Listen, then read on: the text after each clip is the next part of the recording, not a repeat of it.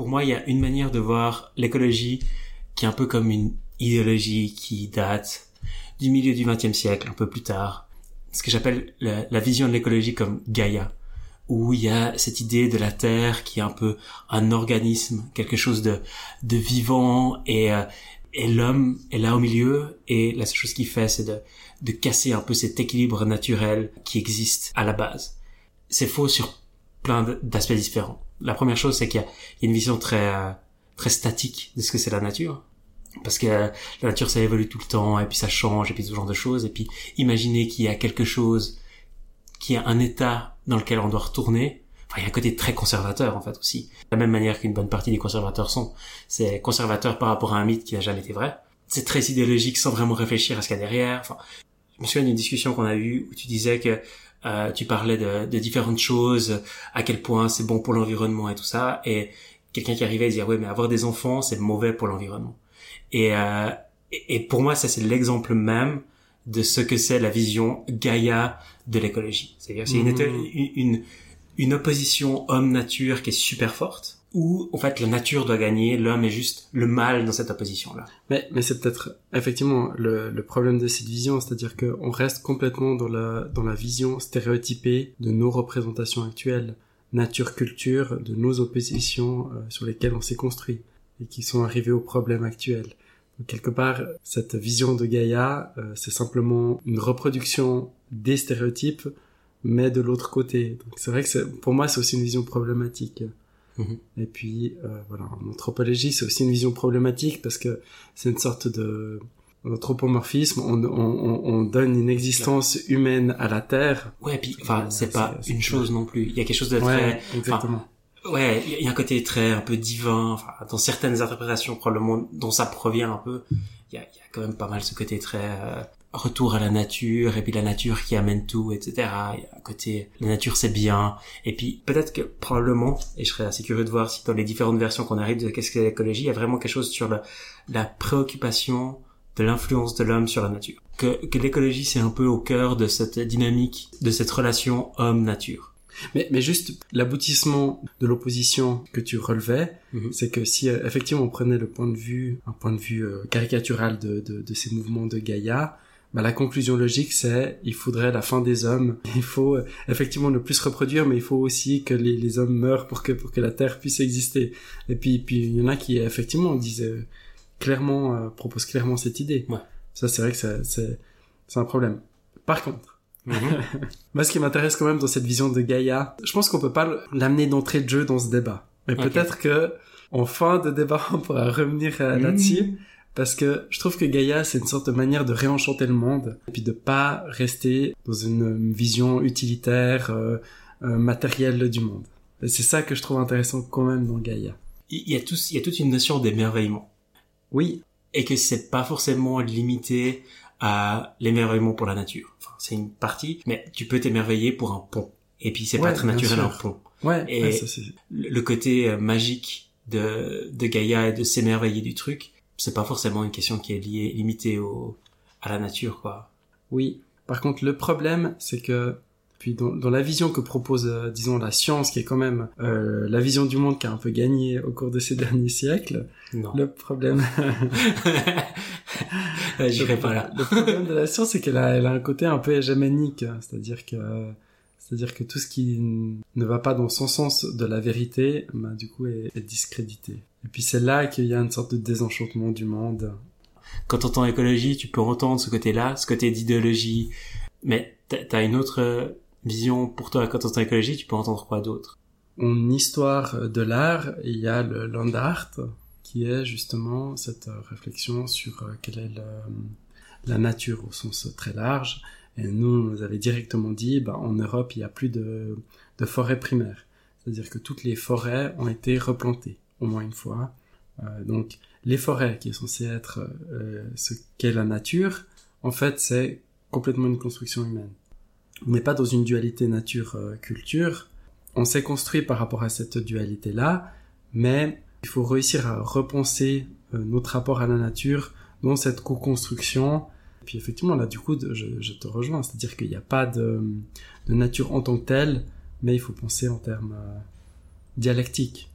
Et donc, pour toi, cette vision de, de la nature par le land art, c'est, c'est quoi? Non, alors c'est justement pas une vision figée de la nature. Il y avait en tout cas cette idée de base que la nature n'était pas quelque chose de donné, mais c'était quelque chose qui qu'on construit puis qui pouvait être modifié, puis notre perception était évidemment modifiée par euh, par notre par notre expérience, par les conditions, par. Puis ça, se met où là-dedans l'écologie? Alors du coup, c'est pas le but de c'est pas de, de défendre une nature qui serait extérieure à nous, puisque cette nature, comme tu l'as dit, elle est, elle est mythologique, elle n'existe pas.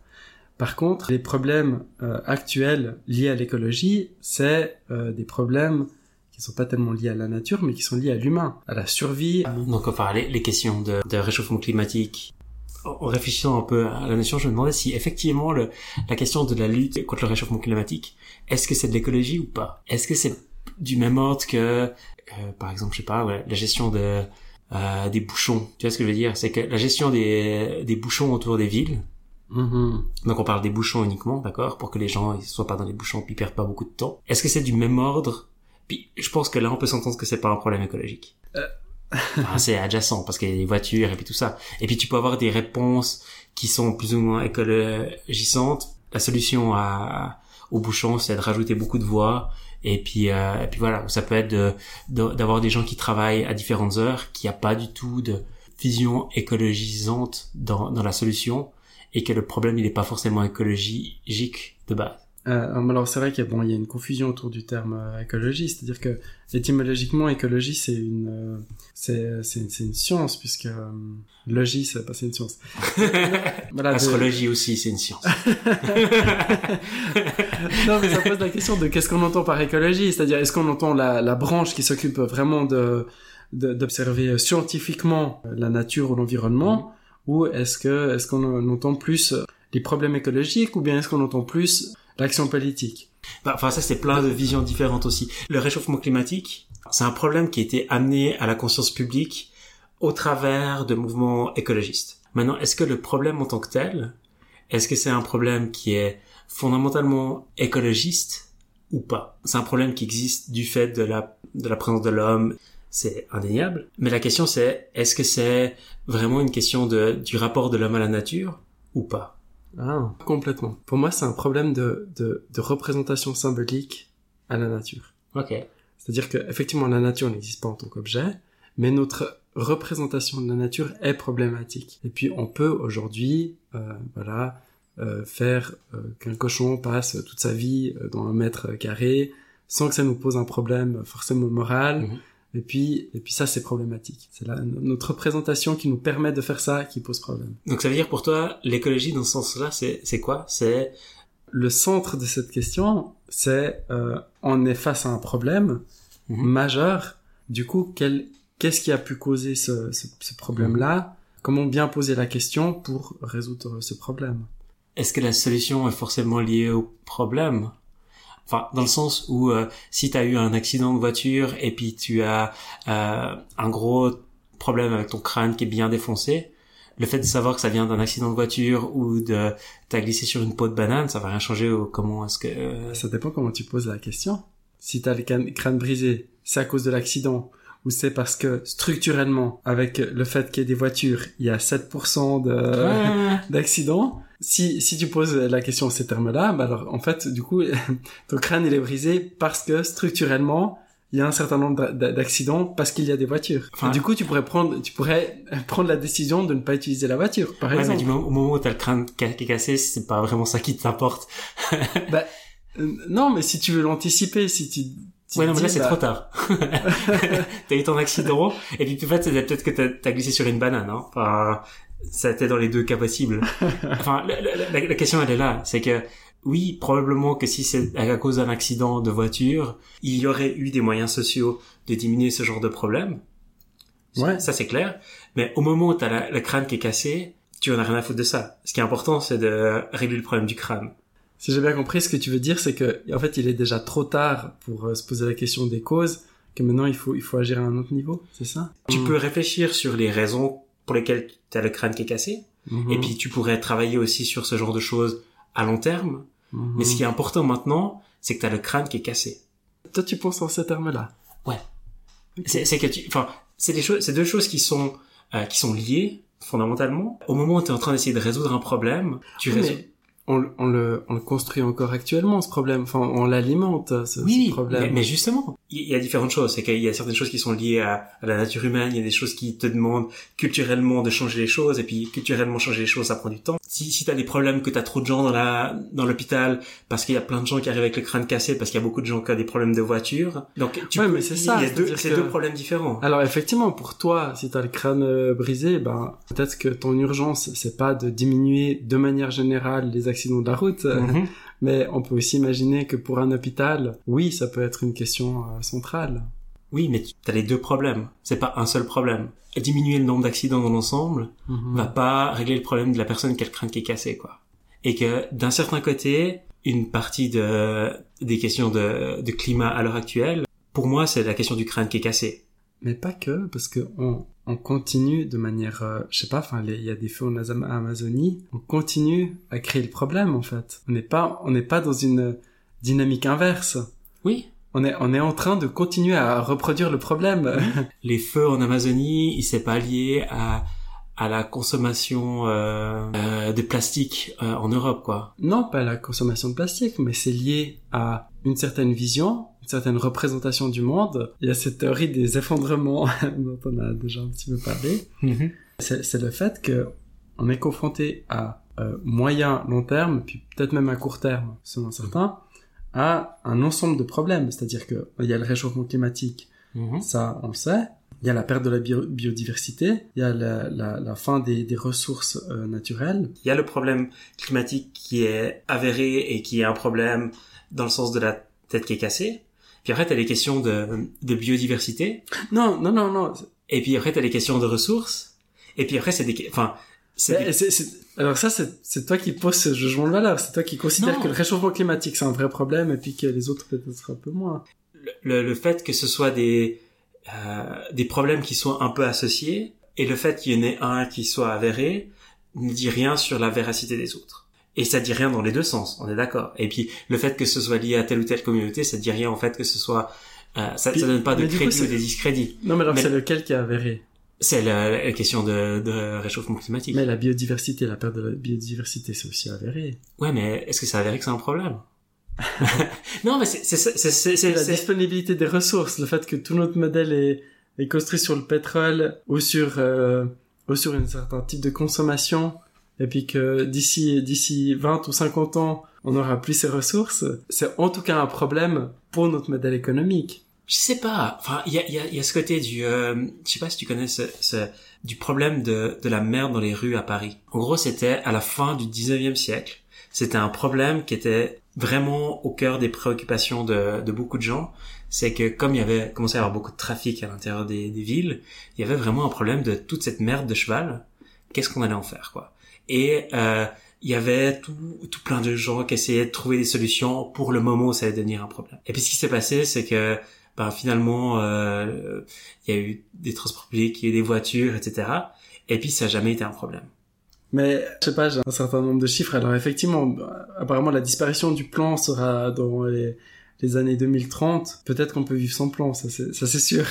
Peut-être qu'on va trouver des plein de solutions superbes pour remplacer le plan. Mais remplacer le pétrole, remplacer l'uranium, remplacer le gaz naturel et puis remplacer tout ce qui compose nos, nos constructions électroniques, Mhm. moi j'ai l'impression que ça va nous demander un petit peu plus d'efforts. La manière de le poser en tant que problème écologique, plutôt que problème économique, c'est de d'amener une certaine approche des solutions qui est pas forcément euh, la bonne par rapport au problème.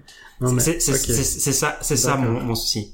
C'est que, enfin, je suis pas en train de dire que c'est pas un problème du tout, d'accord? Non, non, mais... je, suis- je suis en train de dire de le présenter comme un problème écologique. Enfin, puis d'un certain côté, c'est aussi vers là que j'allais avec les, les questions de, de réchauffement climatique.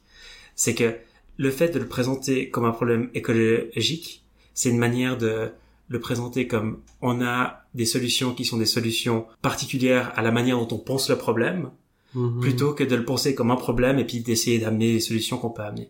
Et, et, et, et ça va comme ça, parce que typiquement, c'est des questions de ressources. Le truc du pétrole, c'est super intéressant, parce que le, le pic pétrolier, il est déjà arrivé plein de fois, et la raison pour laquelle il est- arrivé plein de fois, c'est que le pétrole a un certain coût, il est, tu, enfin, tu sais, ces trucs de gaz de schiste et ce genre de Mhm. choses, ouais. C'est que c'est devenu suffisamment euh, valable à, à un certain prix pour pour utiliser certaines technologies pour en extraire plus. Mhm. Alors, c'est toujours pas infini, et puis tu, à un moment donné, tu vas quand même Ouais. toucher un, un mur. Mais mais il y a, il y a toute la question de les solutions pour le pic écologique, le, le, le pic du pétrole des, des années 70, c'était de trouver du pétrole ailleurs.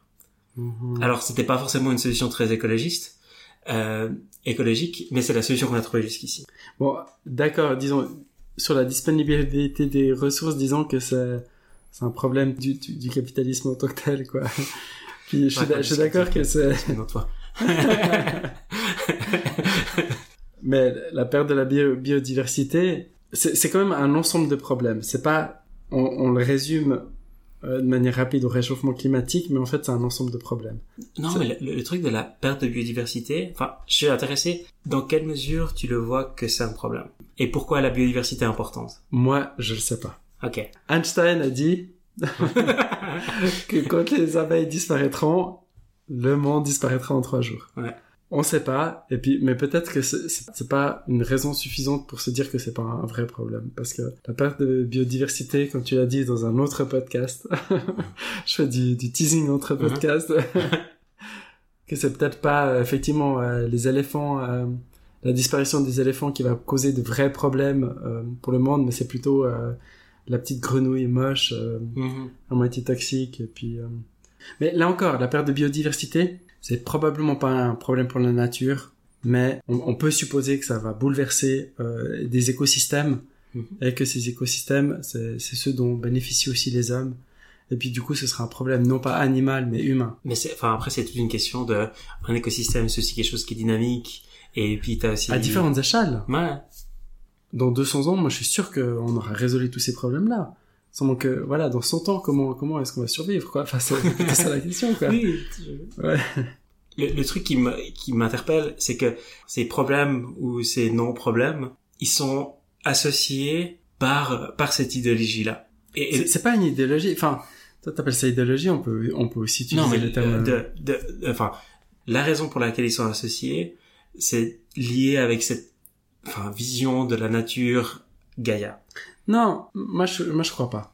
Moi je crois qu'on est arrivé à, euh, à un moment de saturation où tous ces problèmes-là ressurgissent. Donc, le problème le plus immédiat euh, ou le plus visible, c'est le réchauffement climatique. Essentiellement parce que parce qu'il y a la montée des océans, parce qu'il y a des personnes qui, des populations euh, qui vont migrer à cause du fait qu'ils ont plus de terre. Enfin, mais c'est peut-être pas, c'est peut-être pas. C'est un ensemble de problèmes qui, en fait, je sais pas, de manière pas assez claire, euh, découlent d'une même vision du monde, une vision, utilitariste du monde euh, développée au siècle des Lumières. On est, à l'aboutissement de quelque chose qui, a très très bien fonctionné euh, pendant deux siècles et puis qui, maintenant souffre un peu, quoi. Est-ce que c'est pas mélanger des solutions au, au problème? Dans quelle mesure est-ce que il y a quelque chose dont tu as envie C'est la fin du capitalisme. Il y a des problèmes qui existent et que le moyen de d'obtenir ton but, qui est la fin du capitalisme, c'est utiliser les problèmes. Enfin, il y, a ce il y a ce côté-là où euh, Ou- Oui et non, tu sais. Euh, Alors effectivement, moi je pense que la manière dont on pose la question aujourd'hui face à ces problèmes-là induira une manière d'y répondre. Si on pose bien la question, on peut résoudre d'autres problèmes euh, par la suite. ouais, mais il y a quand même un certain type d'économie qui qui est lié aussi à, à un certain type de science, à un certain rapport au savoir, qui, a, qui amène à quand même quelque chose d'assez euh, d'un peu bouché aujourd'hui. Pour moi, le, le, le truc, il est à l'envers. Le fait de poser la question du réchauffement clima- climatique en termes de lutte écologiste, c'est quelque chose qui l'a politisé d'une manière où euh, c'est beaucoup plus difficile de trouver des solutions politiques. Au lieu de le voir comme un problème qui est un problème qui est similaire à un problème de, bah, de, bouchon, où en gros tu dois essayer de trouver des problèmes et puis et puis faire des compromis et puis essayer de voir un peu comment est-ce qu'on manage la chèvre et le chou et puis on avance vers une solution pour laquelle on est d'accord. Si tu le places à la base comme quelque chose de très idéologique et de très la manière dont on peut résoudre ça, c'est uniquement en brisant le capitalisme moderne, tu vas jamais réussir à résoudre le problème. Ça dépend, ça dépend de l'urgence.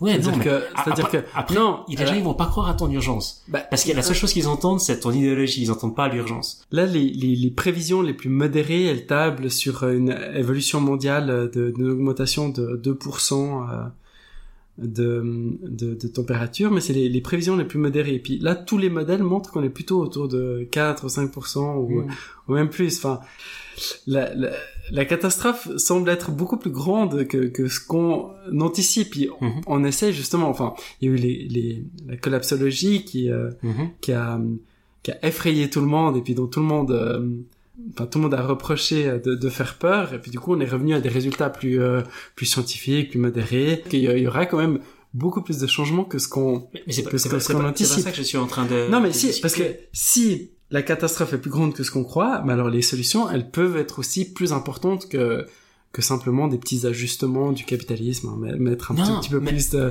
non, de verre un petit peu plus de c'est c'est d'énergie renouvelable. Euh, le fait de le poser comme ça, d'un côté, on peut faire des ajustements plus importants, mais d'un autre côté, on peut on peut pas mettre plus de centrales nucléaires. Ça c'est quelque chose qu'on peut pas. Ça veut dire que tu dois être aussi capable de dire, ok, il y a des solutions qui me plaisent pas à long terme, mais que vu l'importance du problème, bah il faut qu'on aille avec ça parce que non, c'est mais ce les centrales nucléaires euh, Ça à fait- fusion, c'est quand tu veux.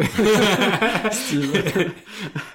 à fission, euh, l'uranium est prévu, euh, la fin Non. est prévue pour 2070. Oui, oui, il y a- c'est- c'est- J'ai pris la fourchette la plus large. mais c'est égal parce que le, le- Non, mais c'est pas une solution. à- C'est justement ça. C'est-à-dire que c'est pas une solution. à- C'est pas une solution à moyen, à moyen terme. À moyen terme, je parle pas de long terme.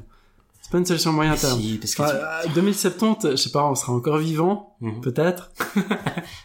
Donc du coup, on verra que de notre vivant, on verra que c'est pas une solution. Ils seront, les gens seront embêtés à Mais tu peux faire de la moment. différemment. Le, le truc, c'est d'investir dans ce genre de situation. Enfin, pourquoi refuser de euh, continuer des programmes qui sont déjà en cours, qui euh, j'ai entendu, c'est, en France, ils arrêtent ces centrales de quatrième génération où ce qu'elles font, c'est qu'elles brûlent des déchets. Donc c'est, euh, alors je, sais, je connais pas les détails et tout ça, mais il y a vraiment ce côté-là où ben technologiquement tu avances pour euh, résoudre en partie les problèmes du passé, de produire de l'énergie qui euh, produisent pas de carbone ou énormément moins que les autres. Si euh, on est vraiment dans une urgence et que la, la question elle est plus d'aller vers notre idéologie, qu'elle soit capitaliste ou pas, eh ben tu dois être prêt à accepter ça. Et dans le discours que j'entends, mais peut-être que j'entends pas tous les discours, il y a vraiment quelque chose de très c'est urgent, il faut faire nos solutions à nous, et puis il n'y en a pas d'autres. Et peut-être que c'est vrai, mais le fait d'avoir un discours qui est de cette manière-là va uniquement renforcer le- l'idéologie opposée qui fait qu'il n'y a rien qui va se passer. Parce qu'en gros, tu vas te retrouver à 50-50 et puis tu vas rien pouvoir faire. Et, et pour, pour moi, c'est ça qui est, qui est central au problème, c'est que tu l'idéologises, il a été idéologisé Non, mais beaucoup trop tôt. qu'est- qu'est-ce que tu appelles exactement idéologiser Qu'est-ce qui est de l'ordre de l'idéologie dans, dans ces différents constats? Parce que ça reste des constats que que font pas mal de biologistes, de scientifiques, de géologues. Enfin, Mais qu'est-ce qui est qu'est-ce qui est idéologisé? Euh, et il y a cette notion de wedge issues. Je sais pas si ça te dit quelque chose. En gros, c'est que dans un système à deux parties comme aux États-Unis, Mhm. euh, la manière de te euh, différencier et puis de gagner par rapport à l'adversaire, c'est de trouver des problèmes euh, qui coupent la population en deux de manière assez forte et puis de vraiment appuyer et puis d'augmenter la séparation en espérant avoir une plus grande partie de la population que, que l'autre côté. Mhm. Et puis ben, c'est ça avec l'avortement, etc. C'est des problèmes qui sont pas, enfin, qui sont importants, mais que Mhm. le fait de le poser sous ces formes-là font Mhm. qu'ils sont beaucoup plus difficiles à, à, à, résoudre, à résoudre. Et typiquement, bah, les questions d'avortement, jusqu'à relativement récemment, en Europe, c'était un non-problème, quoi. Il y a, per- il y a personne qui en avait rien à foutre. Mhm. Oui, il y avait toujours des gens qui sont pas d'accord, mais c'est des petites minorités qui sont un peu vocales des fois, mais c'est pas des, c'est pas quelque chose qui est, qui est au centre du débat politique. Bah, euh, j'entends j'entends bien ce que tu dis, mais je sais pas si l'avortement c'est un bon exemple parce qu'il y a quand même eu euh, avant que ce soit légalisé, il y a eu pas mal de drames quoi. Enfin, Ah, ah oui, clairement. Mais Ouais. c'est quelque chose qui euh, qui s'était euh, normalisé euh, il y a enfin dans les années 70-80. La culture a changé, c'est pas quelque chose qui est idéologiquement fort dans la majorité de la population. Alors qu'aux États-Unis ça l'est. Et pour moi, le, le, le- les questions de, de réchauffement climatique, ça a été utilisé comme ce type-là de, de, de problème aux États-Unis. Et puis ça, ça c'est, ça arrivé à un, endroit- un moment où euh, début des années 2000. Donc Mhm. t'as culturellement quelque chose qui va beaucoup plus rapidement puis qui se qui se qui s'est répandu partout. Moi, personnellement, j'ai pas exactement cette vision-là des choses. C'est-à-dire que c'est une problématique un, un peu après. Toi t'es quand même un peu plus près de- des années 70 que moi. Mais- On a grandi avec ces, ces problématiques, puis on, on les connaît depuis depuis euh, notre enfance. Pourtant, moi, j'ai pris conscience de de, de l'urgence de ce problème. C'est-à-dire qu'avant, il y avait la problème, le problème écologique, et puis maintenant, il y a l'urgence climatique. Enfin, il y a eu un, un, changement. Mhm. Et puis, je pense que ce changement est lié, d'une part, au fait que le changement, climatique est maintenant euh, physiquement sensible, Mhm. c'est-à-dire qu'on on le ressent très clairement. Enfin, en Suisse, il y avait une canicule, je sais pas, tous les 5 ans, tous les 10 ans. Ouais. Et puis là, il y en a, il y en a deux, trois par année. On n'est pas en train de discuter des faits. Enfin, Non, non, non, non, non, bien sûr. Mais c'est juste pour dire que, d'une part, on l'a ressenti physiquement, et d'autre part, il y a aussi quand même une sorte de prise de conscience qui se fait par le fait que, bah, dans ce monde d'information, enfin, euh, voilà, Mhm. il y a certains moments où il fallait des gens qui me m'orientent dans, dans cette problématique pour que je prenne conscience qu'elle a une importance et puis qu'elle a une réalité et puis qu'elle a... voilà c'est pas juste un problème d'idéologie enfin c'est Mais, c'est- tout le, le truc qui est un peu euh, étrange, c'est qu'à la fois tu dis que il y, a tout ce côté de physiquement on ressent euh, ces changements, Mhm. et puis on peut plus aller skier autant puis ça nous emmerde. Mhm. Ça c'est certains problèmes principaux avec le réchauffement climatique. oui ça. oui exactement c'est pour ça qu'il faut démanteler le système capitalisme. C'est pour qu'on puisse aller skier l'hiver. Et euh, il y, a, il y a tout ce côté euh, physique qu'on ressent, mais d'un autre côté, il y a eu ces dix ans avant où on le ressentait moins, où c'était moins clair, parce que les Mhm. données, si tu les, si tu euh, faisais bien les stats dessus, tu le voyais, mais c'était beaucoup plus difficile de le ressentir euh, physiquement, euh, enfin à l'échelle euh, d'une personne. Ouais. Et donc, tu avais côté plus, euh, plus idéologique de base. Pour convaincre, il y avait une approche beaucoup plus idéologique. Et puis, il y avait une utilisation euh, de la problématique qui était plus idéologique. Oui, mais tous ces gens que tu cites, enfin, t'as cité Mm. Al Gore, mais tous ces gens se, se réfèrent toujours explicitement à la science. Ils disent, Ah mais allez regarder les résultats scientifiques, ils existent. Mhm. Allez juste voir ce que les scientifiques produisent. Oui. C'est ça qui est, qui, euh, selon moi, relève de l'idéologie, mais peut-être selon toi, Non, est un petit non. peu moins idéologique. euh. Non, et, et, et, enfin, du fait que la manière dont il est arrivé dans la conscience publique était très idéologique, il a fallu beaucoup plus de, de travail scientifique derrière pour me convaincre qu'il y avait vraiment une base scientifique derrière. La taxe au sac. Et je trouve que c'est un truc qui est assez intéressant, c'est de Mhm. se dire, ben voilà, on a, on veut, en tant que société, diminuer nos déchets. Comment est-ce qu'on peut faire ça? On veut encourager les gens à trier leurs déchets pour faire du, du recyclage, pour, euh, bah, pour ces questions de, euh, comment, euh, de limite des ressources, ce genre de choses. C'est lié à ça. Et, Ouais. et ce qu'on fait, c'est qu'on se dit, ben, pour faire ça, ben, on va euh, encourager les gens à recycler en leur faisant payer plus pour les déchets qui vont être brûlés ou enterrés. Euh, le recyclage, c'est effectivement une mesure importante, mais je crois que dans euh, ceux qui sont euh, très dans les questions d'écologie, en fait, mieux que le recyclage, a le fait de ne pas consommer euh, ces produits que tu recycles. non, mais pour de bonnes raisons, parce que parce que par exemple un verre que tu recycles, ça veut dire que tu dois le refondre, tu dois le Mhm. refondre, tu dois tu dois monter à une température super élevée. Enfin, euh, c'est vraiment pas du tout évident. Enfin, c'est une consommation d'énergie énorme pour recycler du verre. Je veux dire, si tu n'avais pas de verre à la base, Euh, d'avoir une bouteille en plastique, c'est plus écologique d'avoir que du, que Mais du verre non, recyclable. mais non. Oui, si, si, pour ces ah, questions-là. d'accord, ok. Enfin, j'avais entendu quelque part. Et puis, Ok. c'est des choses qui sont un peu dans les détails. Et puis, Ouais, qui- ouais. enfin, il y avait des arguments comme quoi le PET, en fait, c'était plus écologique. Je- alors que le plastique, c'est le mal. Euh, non, le problème du plastique, c'est pas le mal, le plastique. Enfin, en tout cas, pas pour moi. Hmm. Je sais que pour certaines personnes, oui. Pour moi, c'est pas le mal, mais par contre, c'est vrai que je crois que le plastique se recycle très mal. Tu vois, justement, sur le fait de ne pas consommer plutôt que de, plutôt que de recycler, aussi, tu vois, du coup, on retrouve ces questions que toi, tu pourrais appeler idéologiques, mais qui font, au fond, font partie d'une certaine logique, tu vois. Mais Consommer le- un petit peu ne moins. pas consommer ou ne pas avoir d'enfants. Enfin, ça, ça, ça commence à être un peu. euh, La, la même chose, t'as dit? Mais Pour, enfin, alors il y a un Mais qui non, est parce que près, et il y en a Sauver la plus- nature, c'est plutôt, enfin, tu vois, c'est plutôt pour nos enfants, tandis que ne pas avoir d'enfants, bah, du coup, c'est quelque part, euh, pour qui tu le fais, tu vois, enfin, je veux dire, ça- Oui, c'est- mais c'est- le, le, le- l'idée derrière est assez différente, quoi. moins, c'est euh, pour euh, pour ta vie à toi quoi. Ça veut dire que tu dois te limiter euh, aux choses qui t'intéressent, qui cons- où tu consommes rien. Pour moi, la personne la plus euh, écologiste que j'ai jamais vu, c'est ma grand-mère Mhm. qui, bon, du coup, a vécu la deuxième guerre, Mhm. qui, euh, quand elle faisait sa vaisselle avec de l'eau, utilisait l'eau pour euh, aller arroser ses plantes. Elle avait un tout petit sachet euh, de déchets chaque semaine. Il y avait quelque chose où tout était recyclé. Alors c'était un mélange entre euh, économie, écologie. C'était un- C'était une manière de, mais c'était une manière d'être au monde. C'est pour ça que je parle de rapport symbolique. C'est-à-dire que c'est une manière d'être au monde. Pour elle, ça aurait été aberrant de faire autrement. Et c'était en fait une manière qui prenait en considération chaque objet qu'elle utilisait. Et dans les théories de consommation, on dit que, ben, qu'en fait, si on vivait à la manière des années 70, ben, on n'aurait besoin que d'une seule planète. Donc, c'est aussi cette idée, on n'aurait pas besoin de faire énormément d'efforts pour revenir à, une situation, une situation viable à moyen long terme. C'est juste qu'on ne fait pas cet effort. On a été dans quelque chose de complètement exponentiel.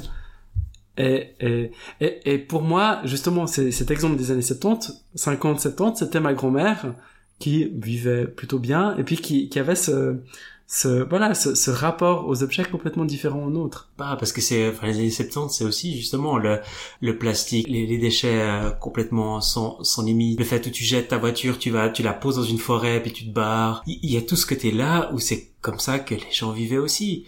Il y avait pas forcément un respect de la nature du tout. Bah, Chez ma grand-mère, oui. Il y avait, il y avait quelque chose de, un, un respect presque, euh, un, un, un- ouais, un respect qu'on n'arrive pas à expliquer aujourd'hui, quoi. Quelque chose de l'ordre de, symbolique assez fort. Et puis c'est pour ça que je pense que rejeter euh, Gaïa, du coup, on se, on se ferme complètement à tout ce rapport symbolique. Puis c'est ça qui me, c'est ça qui m'embête en fait. Ouais, C'est-à-dire que dans Gaïa, il y a Mhm. plein de choses qui, qui je pense, ne sont Mhm. pas, euh, ne sont pas défendables, mais ce rapport symbolique, moi, je le trouve euh, intéressant. Pour toi, rapport symbolique, ça veut dire quoi? Parce que je suis pas sûr de bien le saisir. C'est la manière dont tu appréhendes le monde. Et puis, de la même manière, tu peux apprendre, appréhender le monde en considérant que, oui, tu peux faire vivre un cochon dans un mètre carré pendant toute sa vie sans Mhm. problème, tout en considérant que c'est complètement un scandale et puis que c'est c'est inadmissible. Et puis, c'est ce rapport, c'est un rapport neutre, hein, tu vois, je veux dire, il Mhm. y, a, y a pas, comme, comme, comme tu le dis très bien, il n'y a pas un qui est, qui est, euh, qui est plus valable qu'un autre. Seulement qu'il y en a un qui fonctionne sur le moyen long terme, puis il y en a un autre qui est, qui est celui actuel qui, qui, qui conduit aux catastrophes euh, actuelles. Enfin, le- fait de dire que c'est ce rapport-là qui construit, qui conduit aux catastrophes actuelles, là, il y a un jugement de valeur. C'est pas un jugement de valeur, c'est un, c'est un ensemble de réflexions qui, moi, m'ont fait amener à cette cause-là. Mais je sais pas, peut-être que, Enfin, peut-être que c'est pas, c'est pas ça la cause, hein, peut-être que- je vais amener un autre truc. Je suis pas sûr dans quelle mesure c'est c'est lié, mais c'est un peu c'est un peu en rapport peut-être. Je sais pas si t'as déjà entendu parler de c'est c'est une app où tu peux scanner le QR code d'un d'un produit et puis ça te dit à quel point il est bon pour la nature, enfin il est écologique ou pas. Est-ce que ça fait partie pour toi de ce euh, de cette re- relation symbolique? Avoir une note euh, définitive sur une application, ça peut très vite te condamner alors que tu pensais avoir bien fait ou je sais pas quoi. Maintenant, dans l'ensemble, je suppose que, que pour des produits de grande consommation, euh, c'est plutôt une très bonne chose, quoi. Enfin, donner une mauvaise note à Unilever, euh, ça me pose pas plus de problèmes Non, en fait, ça, ce quoi. qui se passe, c'est que dans l'ensemble, enfin, ce que j'ai entendu de la personne qui avait fait ça. Ce qu'il avait fait, c'est qu'il s'il avait euh, un, un produit qui venait de chez Nestlé et puis un produit bio machin de la, la Migros.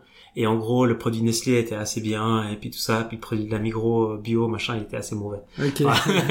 C'était assez euh, parce que ouais, euh, enfin, ce qui est assez intéressant, c'est qu'il y a tout ce côté où les grosses boîtes ont plus l'intérêt de d'être tout bien tout propre parce qu'ils ont plus de, Mhm. de yeux qui les regardent que les petits trucs. Enfin, t'as tous ces Mhm. effets là qui sont assez intéressants Ouais, euh, ouais. dans ces questions de bah, justement de, D'échelle aussi, quoi. Si t'as trois personnes qui votent pour toi, ouais, si t'en as, si t'en as...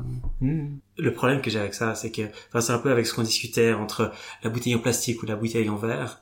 Il y a un rapport très, euh, est-ce que mon produit là, il est bien cachère? Vraiment dans ce côté du, du rapport religieux à ce que tu consommes. De la même manière que, hmm, si le cochon a pas été tué de la, non, le bœuf a pas été tué de la même manière,